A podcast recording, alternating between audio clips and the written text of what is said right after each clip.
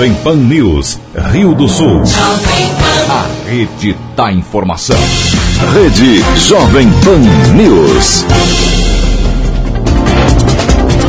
Olá, bom dia para você em Rio do Sul, 8 horas 3 minutos. Estamos ao vivo para todo o Alto Vale em AM 620. Hoje é segunda-feira, dia 17 de maio de 2021. 14 graus é a temperatura neste momento na capital do Alto Vale, tempo nublado.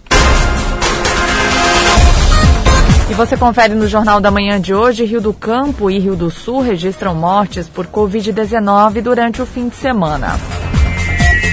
Criança de 5 anos e homem ficam gravemente feridos em acidente no centro de Presidente Getúlio. Após acidente, o motorista que dirigia embriagado tem CNH recolhida em Ituporanga. Ciclista é atropelada por carro em Londras. Leão baio invade propriedade em Ituporanga. Polícia Militar da região recebe 14 novas viaturas. Depois de cinco anos, Santa Catarina registra dois óbitos por dengue. Parlamentares votam nesta semana veto que impede investimento estadual na BR-470. Com mais casos e menos mortes, Alto Vale segue na condição gravíssima para a Covid-19. E ainda escolas da rede estadual recebem impressoras, materiais e kits de alimentação. Está no ar o Jornal da Manhã, na Jovem Pan News Difusora, rede da informação. Na Jovem Pan News Difusora, direto da redação. 8 e 5, vamos à redação neste momento. Cristiane Faustino tem informações de trânsito e polícia. Olá, Cris, bom dia. Bom dia, Kelly. Bom dia para os nossos ouvintes, trazendo então as informações dos registros aí dos órgãos de segurança pública neste fim de semana.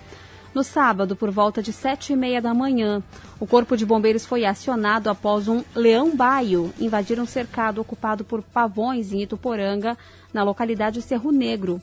A onça não conseguiu sair sozinha do local e foi auxiliada pela equipe de resgate, que abriu parte da cerca com um alicate próximo do local onde o animal estava, para que ele retornasse ao habitat, já que a captura não era possível.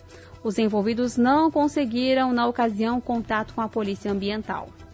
O Corpo de Bombeiros de Rio do Sul resgatou na tarde de sábado, às 2h15, um cachorro que caiu em uma ribanceira na localidade de Bracatinga 1, em Trombuto Central. O animal estava em um desnível na ribanceira de uma pedreira com altura de aproximadamente 70 metros. Os bombeiros utilizaram técnicas de salvamento em altura, seguindo os protocolos para o resgate do cão, que foi realizado com sucesso. Após a conclusão dos trabalhos, o cão foi devolvido ao dono. Um acidente entre carro e moto deixou uma ciclista ferida no sábado, às 9h20 da noite, na rua Paulo Alves do Nascimento, em Londras. A ciclista, atropelada por um veículo com placas de Rio do Sul, foi imobilizada e encaminhada ao hospital de Ibirama com dores na lombar. Um homem teve a carteira de habilitação recolhida e responderá pelo crime de embriaguez ao volante, após dirigir sob efeito de álcool e causar um acidente na rua Guilherme Meurer, em Ituporanga. O acidente ocorreu no sábado, por volta das nove da noite, quando o motorista perdeu o controle da direção e colidiu em um veículo que estava estacionado às margens da via. Ninguém se feriu, mas os dois carros ficaram danificados após a batida. Segundo a Polícia Militar, ele apresentava hálito etílico, mas se recusou a fazer o teste de bafômetro. Além da CNH recolhida, foi feita uma autuação de trânsito e o veículo liberado para outro condutor. Um acidente envolvendo quatro veículos resultou em cinco pessoas feridas por volta de oito e meia da noite deste sábado. A colisão ocorreu na rua Curtiering, no centro de Presidente Getúlio, próximo à rua de acesso ao hospital. Equipes dos bombeiros voluntários de Presidente Getúlio foram deslocadas para prestar atendimento. Bombeiros em regime de sobreaviso também ajudaram nos trabalhos. No local foi constatado que, após a colisão entre dois veículos em movimento, outros dois carros que estavam estacionados também foram atingidos. De um gol foram atendidas duas vítimas, sendo um dos passageiros um menino de 5 anos que acabou sendo retirado por familiares. E os socorristas constataram suspeita de hemorragia interna e suspeita de traumatismo craniano. No mesmo veículo foi atendido um homem de 38 anos que apresentava ferimentos leves. Em um Aircross foi atendido um passageiro sem informação de idade que apresentou suspeita de traumatismo craniano e de hemorragia interna. Ainda no mesmo veículo foi atendido o condutor de 34 anos com ferimentos leves. Uma quinta vítima do acidente foi conduzida por meios próprios até o hospital com escoriações. Todos foram conduzidos ao Hospital Maria Auxiliadora pelas equipes dos Bombeiros Voluntários e SAMU, sendo que as duas vítimas graves foram encaminhadas posteriormente pela equipe médica ao Hospital Valdomiro Colaute de Ibirama. Nos outros dois carros que foram atingidos no acostamento, ninguém se feriu. No bairro Faxinal Vila Nova, em Ituporanga, em uma hospedagem, diversos objetos foram furtados de um chalé. Entre os itens levados estavam equipamentos eletrônicos, um MacBook, um iPad, secador de cabelo, além de uma mochila, perfume, tênis e roupas. A vítima encontrou um par de chinelos ao lado da cama. Os policiais fizeram um levantamento das pistas e recolheram o chinelo deixado pelo suspeito. Também foi observado que nas proximidades do local do furto há câmeras de segurança. As imagens devem ser usadas para identificação do autor. E às nove da noite, no KM 175 da BR 470, na localidade Arroio Grande, em Pouso Redondo, houve um acidente de trânsito envolvendo três veículos. No local, o Corpo de Bombeiros prestou atendimento a um homem de 23 anos com traumatismo crânioencefálico. Outra vítima, um homem de 24 anos, apresentava suspeita de fratura na perna. Ambos foram encaminhados ao hospital do município. Outras duas vítimas foram conduzidas ao hospital de Itaió, um homem de 35 com suspeita de rompimento de baço e outro de 22 com ferimento na cabeça e escoriações pelo corpo. Além disso, outras duas vítimas foram encaminhadas ao Hospital de Pouso Redondo pelo SAMU de Taió. Com informação, então, dos órgãos de segurança pública, balanço deste fim de semana, direto da redação, Cristiane Faustino. Jornalismo com responsabilidade. Informações direto da redação. Obrigada, Cris, pelas suas informações em Rio do Sul, 8 horas 11 minutos. Em passagem pelo Alto Vale na semana passada, o governador de Santa Catarina, Carlos Moisés, fez a entrega de 14 novas viaturas para a Polícia Militar, que serão utilizadas em 13 municípios do Alto, do Alto e Médio Vale do Itajaí.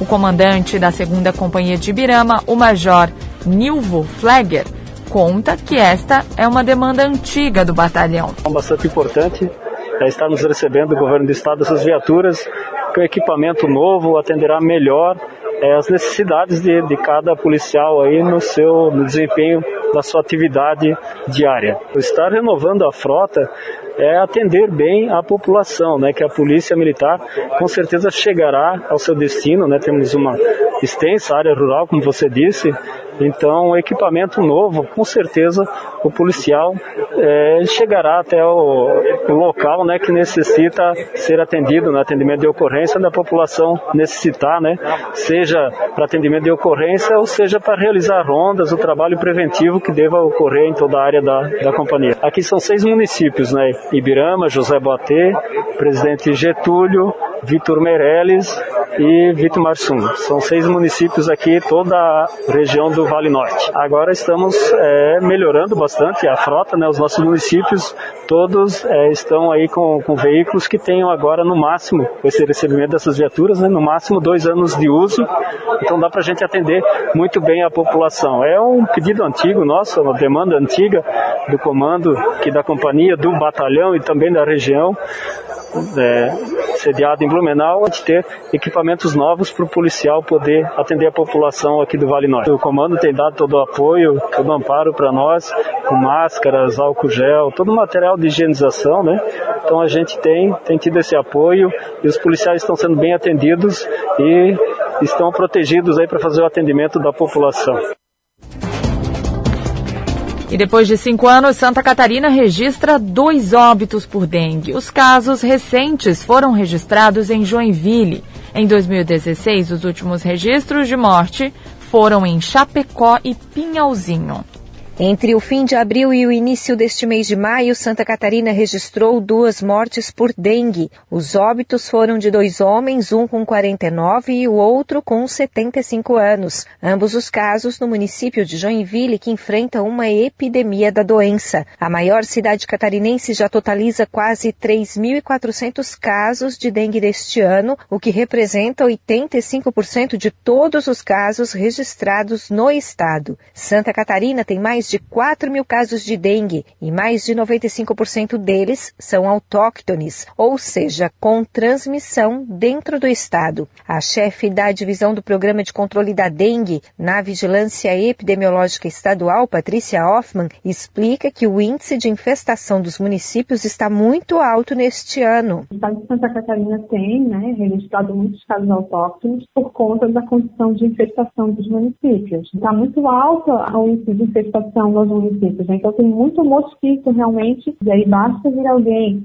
né, doente no período de epidemia para que então é, a gente comece a ter uma circulação da doença no município. O estado tem 112 municípios considerados infestados pelo Aedes aegypti. Além de Joinville, o município de Santa Helena também está em epidemia de dengue, com 19 casos autóctones e a taxa de incidência por grupo de 100 mil habitantes até maior que a de Joinville. Patrícia Hoffmann destaca as medidas que os municípios precisam adotar para controlar a infestação. Os municípios infestados e não infestados também, eles precisam seguir as orientações da estratégia operacional do Estado, que tem as diretrizes né, de qual a situação apresentada, quantidade de equipe técnica que o município precisa ter para trabalhar na vigilância e no controle da dengue, né? Cada município tem uma situação, mas tem um município que tem falta de RH, né? Tem um município que não tem comprometimento da gestão, tem um município que a população não colabora. Então, assim, os motivos são diversos por conta da infestação. Cada município tem uma situação, mas a população precisa colaborar. Em comparação com o mesmo período do ano passado, neste ano, desde janeiro, houve um aumento superior a 100% no número de focos do mosquito Aedes aegypti. São 214 municípios com focos do mosquito agora em 2021. No ano passado, até as primeiras semanas de maio, eram 183 municípios com focos detectados. Mesmo com a chegada do frio, período não tão favorável para os mosquitos, a vigilância epidemiológica alerta que os cuidados devem ser mantidos e pede que a população não descuide das medidas de prevenção da dengue, conforme orienta a chefe de divisão do Programa de Controle da Dengue no Estado. O mosquito é oportunista e ele está se adaptando, está né? Tá se tornando adaptativo também ao frio. E os ovos do mosquito, ele consegue se manter no ambiente viável por até um ano e meio. Então, por isso que a gente reforça sempre a eliminação dos criadores. A eliminação de locais onde o mosquito pode estar depositando seus ovos. Pode não eclodir agora, mas eclodir daqui a pouco, né? Daqui a um ano, por exemplo, e a gente está tendo uma superinfestação novamente de mosquitos. Então, as ações elas precisam ser mantidas durante todo o ano. O Aedes aegypti é um mosquito urbano que, além de dengue, transmite zika e chikungunya. As ações para eliminar focos e, consequentemente, prevenir surtos da doença dependem do empenho de toda a população e devem fazer parte da rotina. De Florianópolis, da Rede de Notícias Acaerte, Patrícia Gomes. Na Jovem Pan News Difusora, a previsão do tempo com o meteorologista Leandro Puchalski. Bom dia, bom dia para todos os ouvintes aqui da Jovem Pan. Semana começando sob domínio de ar seco, pessoal. Essa primeira quinzena do mês de maio foi de baixos volumes de chuva e essa segunda quinzena que está começando também tem esse comportamento, tá? Nós vamos ter a presença do sol nessa segunda-feira sobre a região, depois de alguns pontos de nevoeiros agora de manhã, mas o sol aparecendo ao longo do decorrer desta segunda-feira. E assim sendo o período da terça, assim sendo o período da quarta, assim sendo o período da quinta-feira. A gente tem ainda alguns dias pela frente com essa característica. Eu chamo a atenção de vocês, pessoal, que chuva agora, uh, ali na noite de quinta para sexta, em pouquíssimas cidades, mas principalmente dentro da sexta-feira, é que a gente pode ter alguma chuva aqui pelo estado, não só na nossa região. Eu falo pode porque ainda está um pouquinho longe, né? Nós temos a semana inteira para acompanhar isso. É só para mais ou menos você ter uma ideia aí do que se preparar para o longo da semana. Que tem como predomínio, então, ar seco, dias de sol ainda pela frente. Temperaturas, pessoal, diria eu que bem típicas até de outono, apesar da gente ter noites frias, início de manhãs com temperaturas baixas, as tardes vão ter temperaturas agradáveis, no sol até aquece um pouco. Como foi mais ou menos o fim de semana, na verdade, não muito diferente boa parte desta semana, tá bom? Com as informações do tempo, desejando a vocês uma boa semana, Leandro Puchalski. A previsão do tempo, ética e profissional. Aqui na Jovem Pan News Difusora. Rio do Sul, 8 e 19. E você confere em instantes aqui no Jornal da Manhã. Parlamentares votam nesta semana veto que impede investimento estadual na BR 470. Também as informações do esporte com Ademir Caetano. Rede Jovem Pan News. Boletim SC Coronavírus. No combate ao coronavírus, todo cuidado faz a diferença. Use máscara, higienize as mãos, mantenha o distanciamento e evite aglomerações. Caso apresente febre, tosse, perda de olfato ou paladar, procure imediatamente o centro de atendimento da sua cidade. Vamos somar ações. O governo do estado segue trabalhando forte, distribuindo vacinas, garantindo leitos e medicamentos. Faça a sua parte, cuide-se, cuide de quem você ama, juntos venceremos. Governo de Santa Catarina. A Jovem Pan está com você em todos os lugares e em todos os momentos. De manhã, informação e opinião na medida para começar o dia do jeito certo. Nossos repórteres não deixam escapar nada. Pois não. Olha, as declarações. Polêmica em Marília foi protocolado nesta. Tudo passa pelo microfone da PAN. O mercado aguarda uma definição para a crise política e teme as implicações. A reforma da Previdência vai gerar uma economia. Os principais assuntos. A maioria dos contribuintes do regime geral de Previdência Social. A Jovem Pan está com você o tempo todo, em som e imagem. Acesse jovempan.com.br, baixe o aplicativo da Pan e se inscreva nos nossos canais no YouTube. Já pensou em ter um carro pagando 66 centavos por dia? Não é promoção de concessionária não, é o pancadão de prêmios da Pan. Os sorteios começaram e você pode ganhar 13 Volkswagen Virtus, 2 Volkswagen Nivus, uma BMW X1 e muitos outros prêmios. Tudo por 66 centavos por dia. E todo sábado tem um carro novinho te esperando. Se inscreva agora em pancadão.com.br e concorra no próximo sorteio. Pancadão da Pan. Todo dia, uma pancada de prêmios para você. GCD Play. Conheça o GCD Play, o novo aplicativo do grupo de comunicação difusora. GCD Play. São três emissoras em um único aplicativo. Nele, você pode ouvir online as nossas rádios, conferir as notícias aqui da região, assistir aos nossos vídeos, lives e participar das melhores promoções do Alto Vale. Tudo isso na palma da sua mão. GCD Play. Muito além de um aplicativo, uma ferramenta de conteúdo para melhorar o seu dia a dia. Importante: se você ainda tem o nosso app antigo, é hora de virar a página. Delete e baixe o GCD Play na Google Play ou Apple Store. É gratuito. GCD Play. Baixe agora e tenha o melhor conteúdo. Rede Jovem Pan News. Os principais campeonatos. As disputas esportivas. Os destaques do Alto Vale. Aqui na Jovem Pan News Difusora. Esporte. Estamos de volta agora, 8h22, Ademir Caetano. Muito bom dia. Bom dia, bom dia, Kellen. Os nossos ouvintes estamos chegando com umas informações. Caetano, eu ia te falar da Grenal ontem, viu? Mas eu Sim. acho melhor a gente começar por outro assunto, né, Caetano? E, e o menininho aí, como está? Caetano, me convidou para comer uma sopa na casa dele ontem. Quando eu cheguei lá, tinha uma bandeira do Grêmio em cima da mesa. Você Ah. acredita nisso, Caetano? Não é possível. Nem jogou tão bem assim para tudo isso, né, Caetano? Nossa Senhora. Mas vamos falar do Wagner Mancini, é melhor, né? Isso, isso. É, Caetano, o, o técnico foi então demitido depois da derrota. O que, que você achou dessa demissão, Caetano? Muito bom dia para você agora. bom dia, é verdade. É, Eu achei que já, já estava na corda bamba, né? Aquele 4 a 0 lá pro Penharol do Uruguai, já pela Sul-Americana, é a eliminação da equipe do Corinthians, restando mais duas rodadas. E ele dependia desse, desse, desse clássico aí contra o Palmeiras. né? Se chegasse na final, escapava. Mas como o Palmeiras ganhou por 2 a 0 ele foi demitido. Ele mesmo já sabia se não passasse para ser. E mais ainda que quem colocou o Palmeiras foi o Corinthians vencendo o a equipe do Novo Horizontino.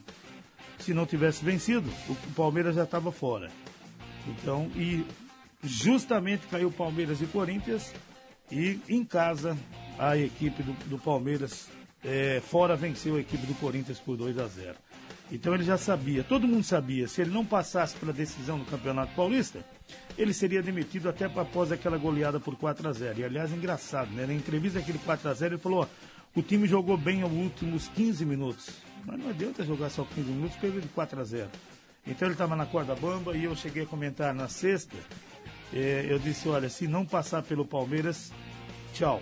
E não deu outra. Ontem, uma hora após o jogo, o presidente comunicou a demissão do Wagner Manzini, então, que não é mais técnico da equipe do Corinthians. E aí vale lembrar que ele está no time desde outubro de 2020, né, Caetano? Que chegou a comandar a equipe em 45 jogos, com 20 vitórias, 13 empates e 11 derrotas, com aproveitamento aí de 54%.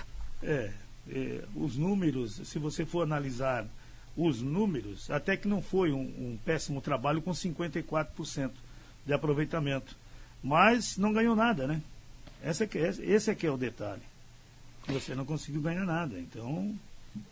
O contrato dele era válido até o fim desse ano, né, Caetano? É, e tem uma multa rescisória, né? O Corinthians vai pagá-lo e, e ele vai embora, né? Vai procurar outra equipe. Eu achei que foi muitas desculpas, mas depois eu fico analisando assim, mas será que todo técnico que vai para o Corinthians é demitido porque é ruim ou o elenco do Corinthians é fraco? Eu fico com a segunda opção. Pois é, era isso que eu ia te perguntar, Caetano. Você concorda que, que, que a mudança passa aí pela, pela demissão dessa comissão técnica? É, eu, eu acho que é, foram alguns já que passaram por ali e não deram, e não deu certo. Ah, Vai, vai embora, vai a comissão técnica toda, claro, isso já é de praxe. Mas eu digo assim, mas será que todos os treinadores estão errados? Eu fico com a segunda opção, porque o time do, do Corinthians é fraco. Então não tem jogadores à altura ali para jogar. E, e na hora H, sim, né? Ontem estava 2 a 0 deu pênalti, faltavam. Deu 5 descontos, mais 5, faltavam 10 minutos e o Luan chuta na trave, né? Então, se faz o gol, já dá um tumulto. Mas nem de pênalti o, o Luan está fazendo o gol, então. E ainda olhando para o histórico, né, Caetano, dá, dá para a gente lembrar também que, que o treinador ele assumiu o Corinthians já numa situação complicada, né? Vamos lá lembrar que ele estava na zona de rebaixamento do Brasileirão. Exatamente, exatamente. E aí terminou já com uma vaga para a Sul-Americana, né? Onde disputou e não foi bem. Pois é. Então, o, momento, o, o futebol brasileiro é assim, é, é, é título. Pode observar, o Rogério Senna ficou campeão com o Flamengo no, no brasileiro, e se ele não ficasse campeão, ele seria demitido. Assim mesmo ainda tinha pessoas que queriam tirá-lo ainda. Então é difícil trabalhar no futebol brasileiro. Infelizmente é assim. Mas o Wagner Mancini foi mais um treinador que deixou uma equipe. Caetano, já tem alguém cotado nos bastidores aí para assumir o lugar dele? Ah, sempre, você sabe, sempre que é o que o tampa, o tampa buraco, como se diz na gíria, é o Coelho, né? Ele que é do, do Sub-20, trabalhou já, tre- treinou a equipe titular. Ele teve em Santa Catarina treinando recentemente aqui também o time do Metropolitano, foi demitido. Mas ele é muito ligado ao Corinthians. Então, quando é hora de tampar um buraco ali, quem vem? Coelho. É, mas é, daí ele fica alguns jogos, não ganha, daí esses dois últimos dois jogos aqui da, da Sul-Americana não valem mais nada, ele vai comandar o time e depois vê como. Daí fica aquele negócio, ó, ele ganhou essas duas, aí todo mundo, se tivesse, tu já pensou e tal. Aí ele fica mais quatro, cinco, seis jogos e é demitido. Demitido não, eles tiram ele do cargo e colocam na posição dele, que é o sub-20. Então, eu acho que o futebol está assim, sabe? Às vezes. É, Alguém vai ter que comandar enquanto o novo técnico não é definido, né, Caetano? E é ele, e é ele, é o Coelho. Pois é. Sempre foi assim. O, o tapa-buraco é bom, né? Vamos lá. Final de semana, o América 0, Atlético Mineiro também 0, Campeonato Mineiro, lá no Independência. Jogo da volta no sábado, no Mineirão, a partir das 16 horas. Vamos conhecer o campeão, portanto. O, o Campeonato Paulista, além desse jogo, né, que nós falamos já, que o Palmeiras ganhou 2 a 0 nessa semifinal, o Palmeiras e São Paulo vão fazer a grande decisão do Campeonato Paulista. O São Paulo que venceu ontem o Mirassol por 4 a 0. Mas para chegar nessa semifinal, o, Bra o Bragantino, o Palmeiras eliminou o Bragantino e o São Paulo 1 a 0 e o São Paulo fez 4 a 2 na equipe da Ferroviária, eh, portanto. Campeonato Catarinense, Marcílio Dias 1, a Chapecoense não tomou nem conhecimento, 4. 4 a 1 lá em Itajaí. Jogo da volta na quarta, na Arena Condá, 15 h 30 E o Brusque e o Havaí jogam no Augusto Baura, às 20 h 30 o primeiro confronto houve empate em 0 a 0. Também a movimentação no Campeonato Gaúcho no final de semana, o Internacional 1, Grêmio 2, jogo da volta na Arena do Grêmio, às 16 horas no próximo domingo. O, também no campeonato, o campeonato Carioca, deu empate. Fluminense 1, Flamengo também 1 no primeiro jogo da decisão. O jogo da volta no sábado, dia 22, no Maracanã, às 21h05. A movimentação também no Campeonato Paranaense, nós tivemos a grande surpresa, hein? O Rio Branco estava praticamente rebaixado e pegava, era o último colocado, e pegava aqui, aliás, é, ele pegava justamente o Curitiba. E o Rio Branco venceu o Curitiba por 2 a 1 um, aliás, eliminou o Curitiba entre os oito. Paraná Clube 0, Operário 1, um, Cianorte 1, um, Azuri 0, Cascavel 1, um, Maringá 9, o Toledo 0-1 para o Atlético Paranaense e Londrina e o Futebol Clube Cascavel 0 a 0 Os rebaixados Toledo com 8 e a equipe do Cascavel com 4 pontos. Com essa vitória o Rio Branco escapou, ele também tinha 8. E com a derrota dos dois times, o Rio Branco seria o rebaixado. Mas o Rio Branco venceu o Curitiba, que eu vou te contar, hein? E ficou fora da, das quartas de final a equipe do Curitiba. É uma pena porque se trata de uma equipe grande né, e não chegou mais uma vez. Então nós teremos já os jogos né, hoje das quartas de final, Azuris enfrentando o Operário, Londrina e Cianorte, Maringá e Futebol Clube Cascavel e o Paraná Clube e o Atlético Paranaense, todos os jogos às 14 horas. Os jogos da volta na quarta, todos às 16 horas no Campeonato Paranaense. Eu volto logo mais dentro do Território Difusora que começa às 10 horas. Na sequência tem opinião com Edson de Andrade. Ademir Caetano e as informações do esporte. Obrigada, Caetano, pelas suas informações em Rio do Sul, 8 horas 30 minutos. Duas mortes por Covid-19 foram informadas neste fim de semana por municípios da região. As vítimas são um homem de 68 anos que faleceu na sexta-feira, mas o óbito só foi informado no sábado. Ele era domiciliado em Rio do Campo. Além disso, ocorreu o falecimento de uma mulher de 75 anos que morava em Rio do Sul. Agora, o Alto Vale do Itajaí totaliza 416 mortes causadas pela infecção respiratória. De acordo com o levantamento colaborativo das cidades que compõem a MAVE, 31.206 pacientes já tiveram diagnóstico positivo para a doença. No momento, há 998 pessoas com a contaminação ativa e 118 estão hospitalizados devido ao agravamento das condições de saúde. 53.083 moradores da região tomaram a primeira dose da vacina contra a Covid-19. Desses, 26.540 receberam as duas aplicações do imunizante. Desde março de 2020, Santa Catarina registrou 928.160 infectados pelo coronavírus. Desse total, 14.434 morreram. No estado, 19.874 pacientes estão em tratamento contra a infecção.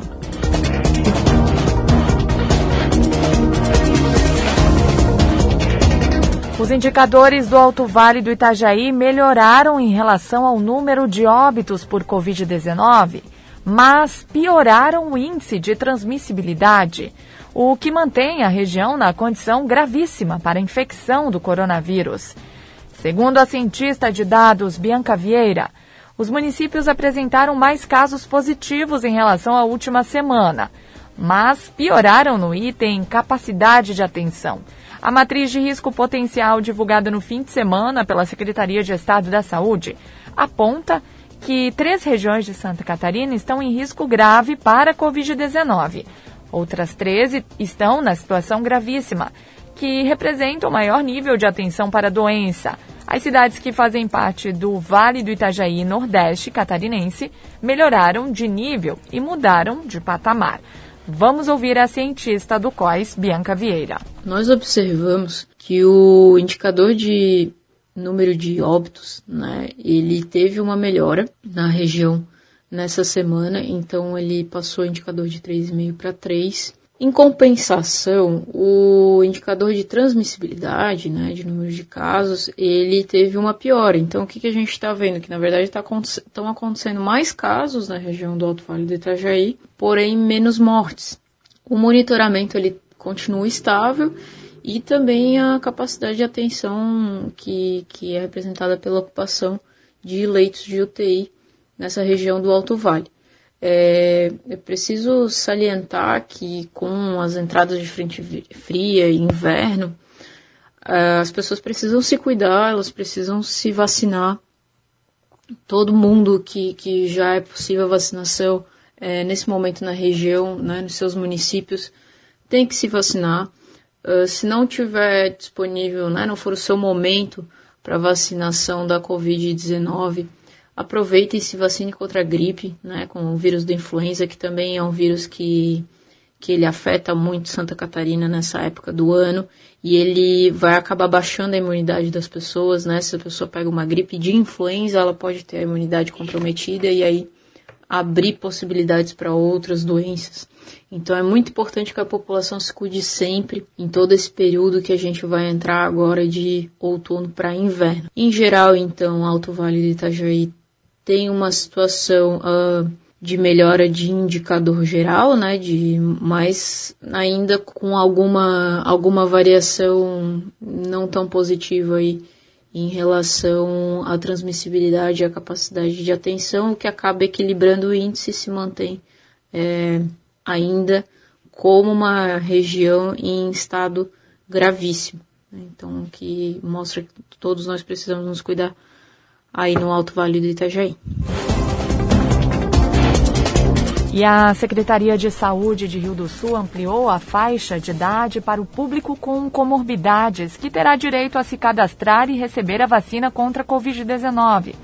Pessoas que têm idade entre 50 e 54 anos e com alguma doença devem verificar a documentação necessária e ir até a unidade de saúde de referência para realizar cadastro e agendamento.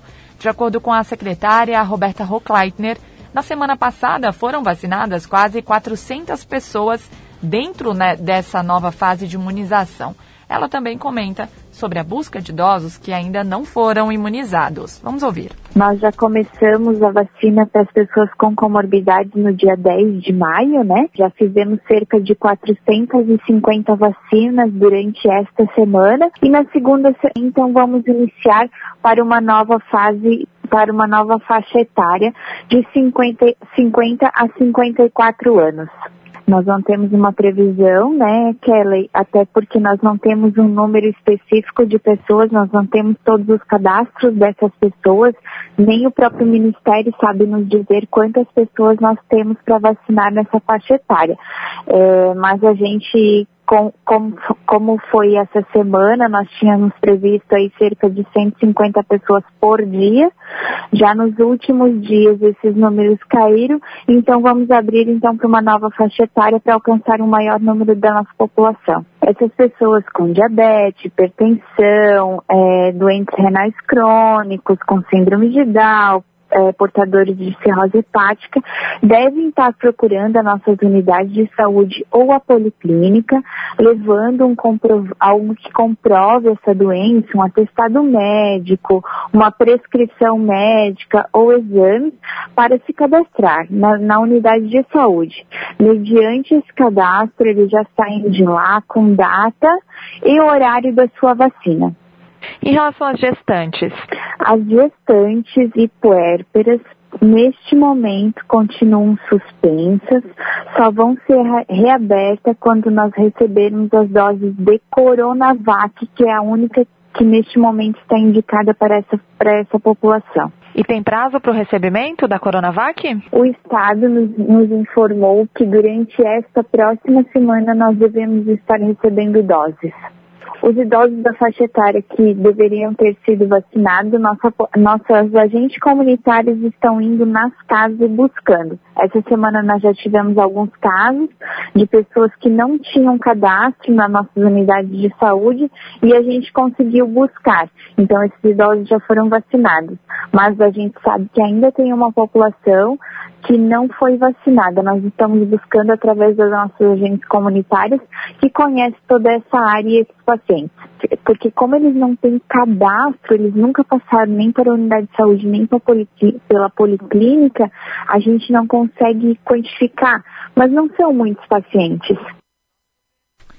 Essa entrevista com a secretária foi gravada no sábado. Nesta manhã, vem informação da assessoria de imprensa da Prefeitura que a aplicação atrasada da segunda dose da Coronavac já começa nesta segunda-feira em Rio do Sul.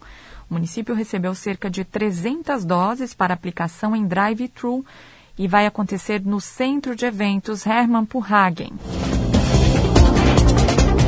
governo do estado já está trabalhando junto à Assembleia Legislativa de Santa Catarina para derrubar o veto da então governadora Daniela Rainer, que impede investimento estadual nas rodovias federais de Santa Catarina. Está na pauta da Comissão de Constituição e Justiça a derrubada do veto de autoria da então governadora interina Daniela Rainer, que impede que o governo estadual invista até 350 milhões dos cofres de Santa Catarina para obras nas três rodovias federais, BRs 470, 163 e 280. Durante visita à região na semana passada, o governador Carlos Moisés da Silva informou que alinhou com os deputados que o veto seja derrubado e que conta com a colaboração dos parlamentares. Durante visita à região na semana passada, o governador Carlos Moisés da Silva informou que alinhou com os deputados que o veto seja derrubado e que conta com a colaboração dos parlamentares. A derrubada do veto, então, está prevista para a semana que vem. Nós contamos com os parlamentares para que a gente possa dar continuidade ao projeto que nós lançamos no nosso governo, antes um pouquinho do afastamento, e agora a gente retoma entendemos que o veto não é adequado. É, a gente entende que a rodovia é federal, mas quem anda nela são os catarinenses e é por isso que a gente está pedindo à Assembleia esse apoio para a derrubada do veto. Acredito que na próxima semana é, já está pautado para a CCJ, está aprovado no período da tarde, acho que terça-feira é, é, possível então que a gente já tenha esse resultado.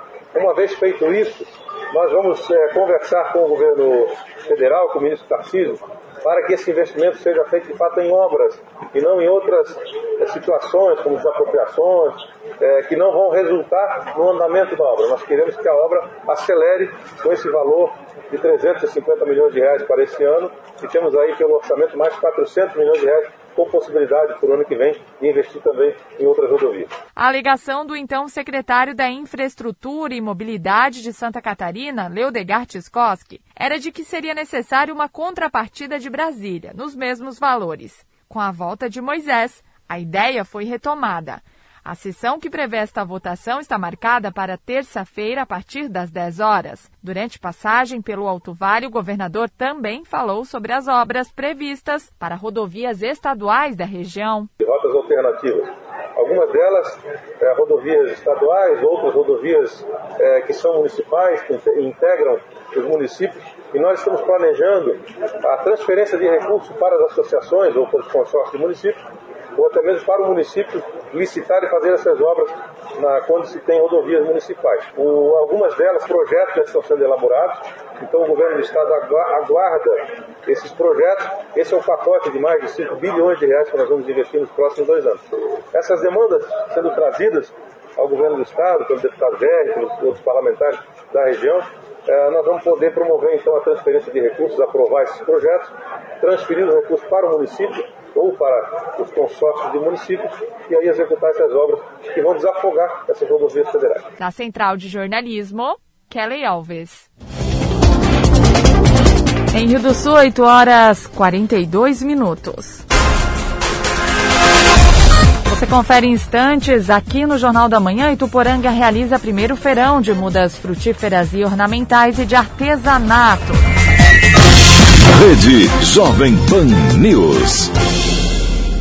Quem vive em Santa Catarina sabe o jeito certo de fazer as coisas. Em tempos difíceis como este de coronavírus, precisamos que todos façam sua parte. Se você sair de casa por um motivo muito importante, use máscara. Pense no coletivo. Este é o jeito certo.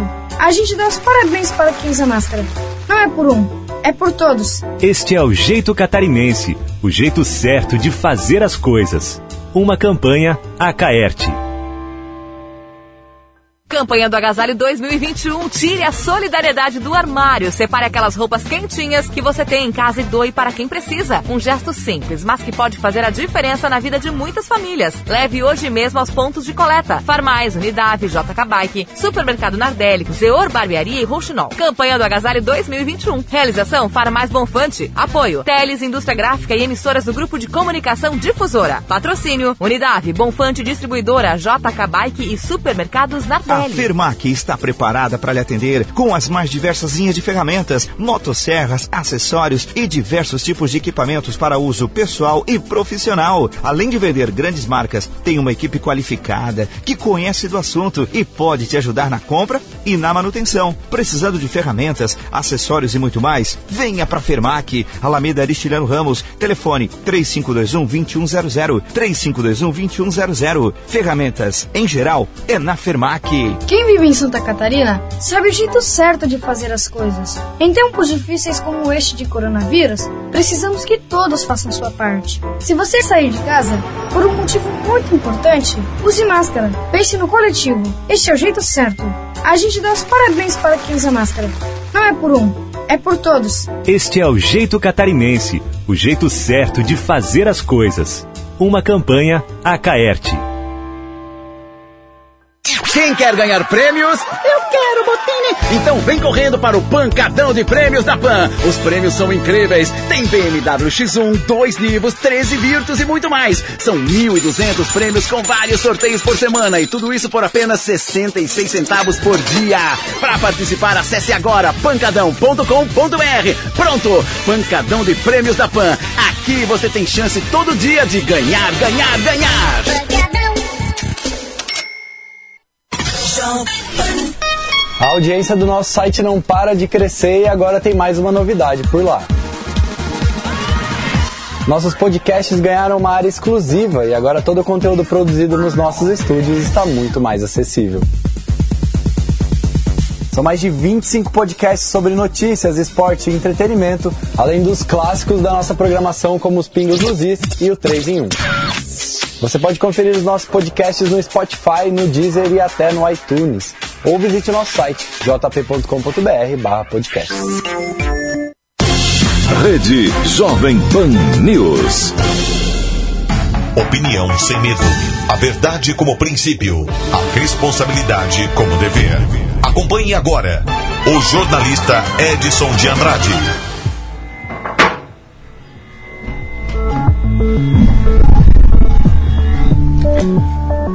Dia, amigos. Tudo bem? Tudo possivelmente bem. Duas observações. No futuro, eh, os professores vão ser vacinados. 199 mil professores, 200 mil professores vão receber vacinas, mas eles precisam se cadastrar. Isto é importante.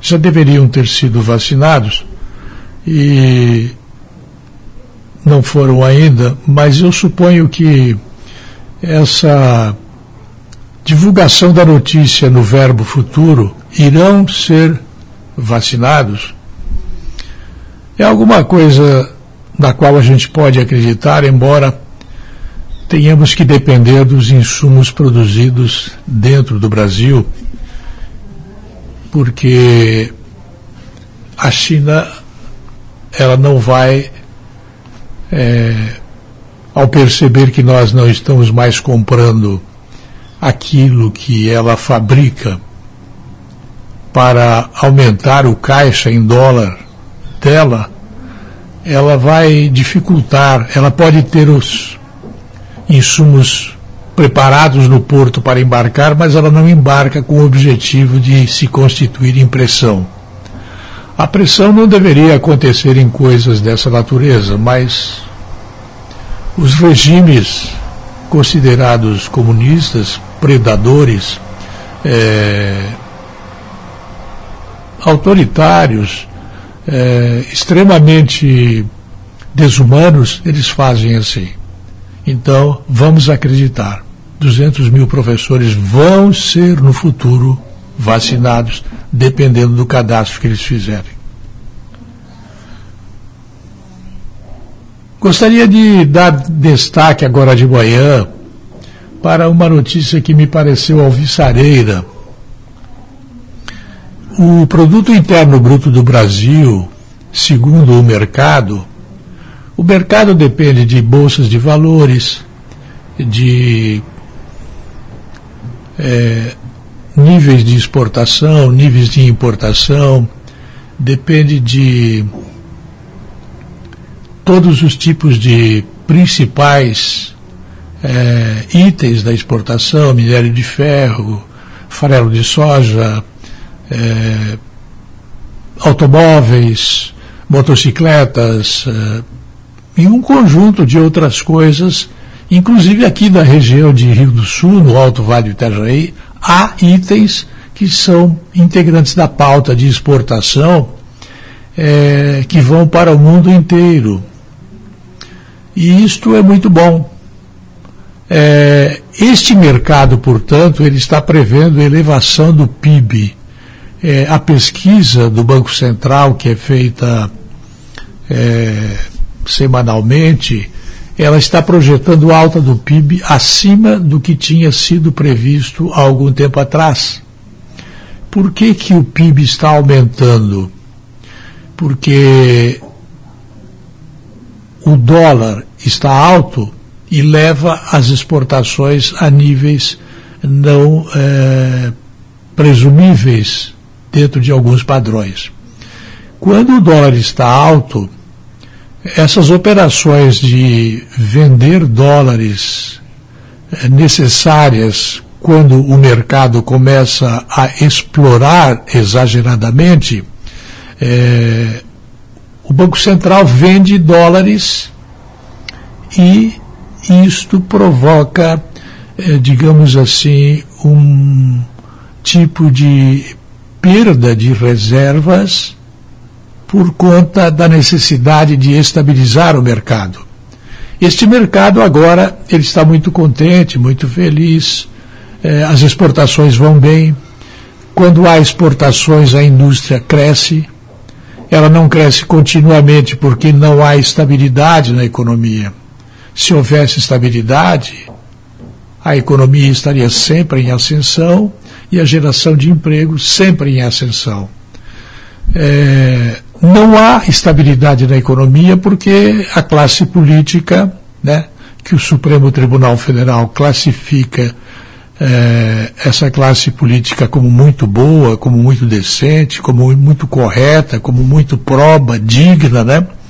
Ela está sendo criminalizada por aqueles que são favoráveis à continuidade da Operação Lava Jato, que, é, pelo que se nota no momento, caiu em desuso. A notícia boa é que o PIB está subindo. Subindo o PIB, sobe o nível de atividade econômica. Subindo o nível de atividade econômica, sobe é, a ocupação das plantas industriais. Subindo o nível das plantas industriais, sobem os níveis de ocupação das fábricas. E as fábricas não são o forte do Brasil. Quase todo mundo foi para a China para produzir lá por um preço é, criado com trabalho escravo para mandar para cá os produtos a preços competitivos. A indústria brasileira está modificando este perfil. É, havendo bastante ocupação das fábricas, haverá aumento do nível de emprego, como está ocorrendo. E isto é, em princípio, algo muito bom para começar uma segunda-feira. Eu volto logo mais. Linha editorial da Jovem Pan News Difusora, através da opinião do jornalista Edson de Andrade. Em Rio do Sul, 8 horas e 52 minutos. Para auxiliar na diversificação das propriedades, Ituporanga vai realizar o primeiro feirão de mudas frutíferas e ornamentais e de artesanato. O evento vai ocorrer no dia 22 de maio no Parque da Cebola, entre 9 e 17 horas. De acordo com a secretária de Agricultura, Sandra Petri, a expectativa é reunir pelo menos 10 feirantes com a disponibilização de mudas diversificadas e preços mais acessíveis. Vamos ouvir. Todas as nossas unidades escolares receberam impressoras novas. O momento ele é, requer uma impressão. A ideia é a gente trazer ainda mais diversidade para as nossas propriedades, tanto da área agrícola quanto da área urbana, em variedades de mudas frutíferas e ornamentais. Então a gente já tem ah, vários feirantes confirmados, né, aproximadamente 10 feirantes. Estendemos todo o nosso convite, nossos funcionários, né, os engenheiros agrônomos, uh, foram em cada agropecuária e floricultura do nosso município, convidando eles também para estarem participando da nossa feira, que vai ser realizada no dia 22 de maio, um sábado, a partir das 9 horas da manhã no Parque da Cebola, ali na Arena Multiuso. É um dia diferente por ser um espaço aberto, né? A gente tá conseguindo fazer por ser um espaço aberto por conta da Covid, né? Vamos ter todas as medidas sanitárias, tanto a questão de álcool, pessoas controlando a entrada e saída do pessoal da feira, mas o convite ele vai, né, para dona de casa, para agricultor que queira tá trazendo mais mudas, né, para sua propriedade que vai ser um dia bacana para a gente poder estar tá buscando novas variedades. Vai vir o pessoal também de mudas de maracujá. A gente vai ter um espaço lá com os nossos técnicos para que eles estejam à disposição no sábado para tirar todas as dúvidas, né, das pessoas que tenham tanto da questão da parte de jardins também, quanto das mudas frutíferas, né, todo o manejo de plantio, tirarem todas as dúvidas, né, que vir a surgir. É um dia assim que a gente vai tomar todos os cuidados que precisa. A gente até conversou com o comitê do nosso município. A gente tem o aval, né, do comitê para poder estar tá realizando a feira. A gente tem procurado, né, com os nossos parceiros para que eles venham com um preço diferenciado, para que seja mais atrativo também, né, para os participantes da feira, né. Claro que cada um ele tá livre para poder precificar, né, o seu produto do, da maneira que ele acha que é o correto. Mas a gente tem essa preocupação também. E aí, como também a gente estendeu os convites assim para o pessoal do município para que eles também venham participar com, um preço diferenciado para que seja mais atrativo também, né? 8 e 56 e agora sim 5 mil kits com jogos lúdicos de prevenção e combate à dengue foram distribuídos em escolas da rede municipal de ensino de Rio do Sul.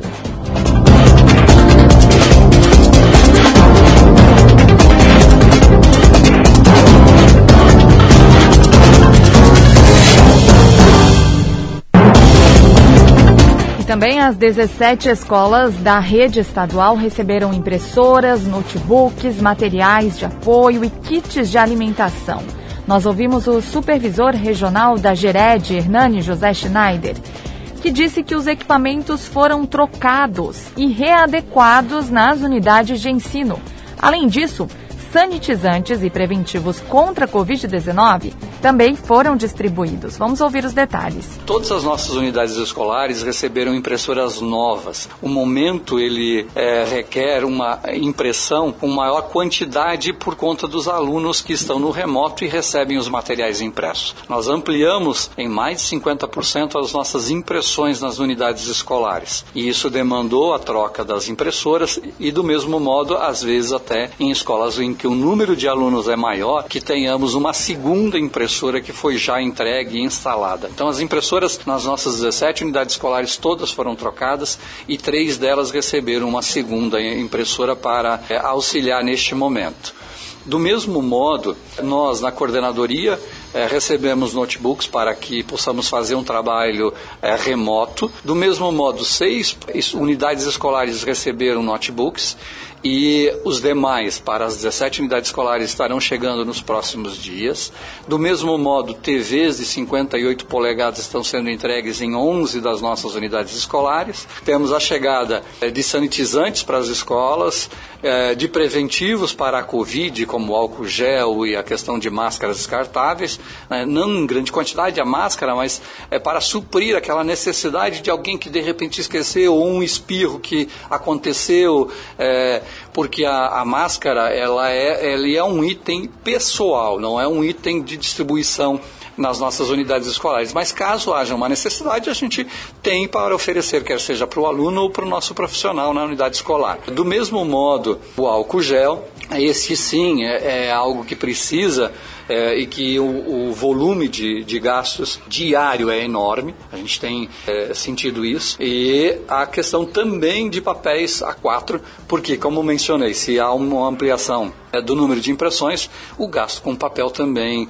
é, houve um acréscimo. Então a gente tem um investimento do governo é, estadual muito grande e com muito cuidado para que a nossa população, em especial o nosso aluno e o nosso profissional da unidade escolar, seja bem atendido. Impressores, é, notebooks e algumas TVs já chegaram, as demais, os demais todos chegarão nos próximos dias e os materiais do mesmo modo. Além disso, os nossos alunos estarão recebendo os kits, aqueles alunos do remoto vão receber o kit alimentação, as unidades escolares e essas unidades escolares vão marcar é, uma entrega para a, as famílias que necessitarem desses kits de alimentação. 8h59 e assim encerramos o Jornal da Manhã da Jovem Pan News Difusora. A apresentação Kelly Alves, produção central de jornalismo do Grupo de Comunicação Difusora. Direção executiva Humberto Off de Andrade, diretor-geral e jornalista responsável Edson de Andrade. As informações desta edição também ficam disponíveis no portal gcd.com.br e no aplicativo GCD Play. Uma boa segunda-feira, uma excelente semana. Fique agora com o Jornal da Manhã Nacional, parte 2. Eu volto às 10 horas em Território Difusora. Até lá.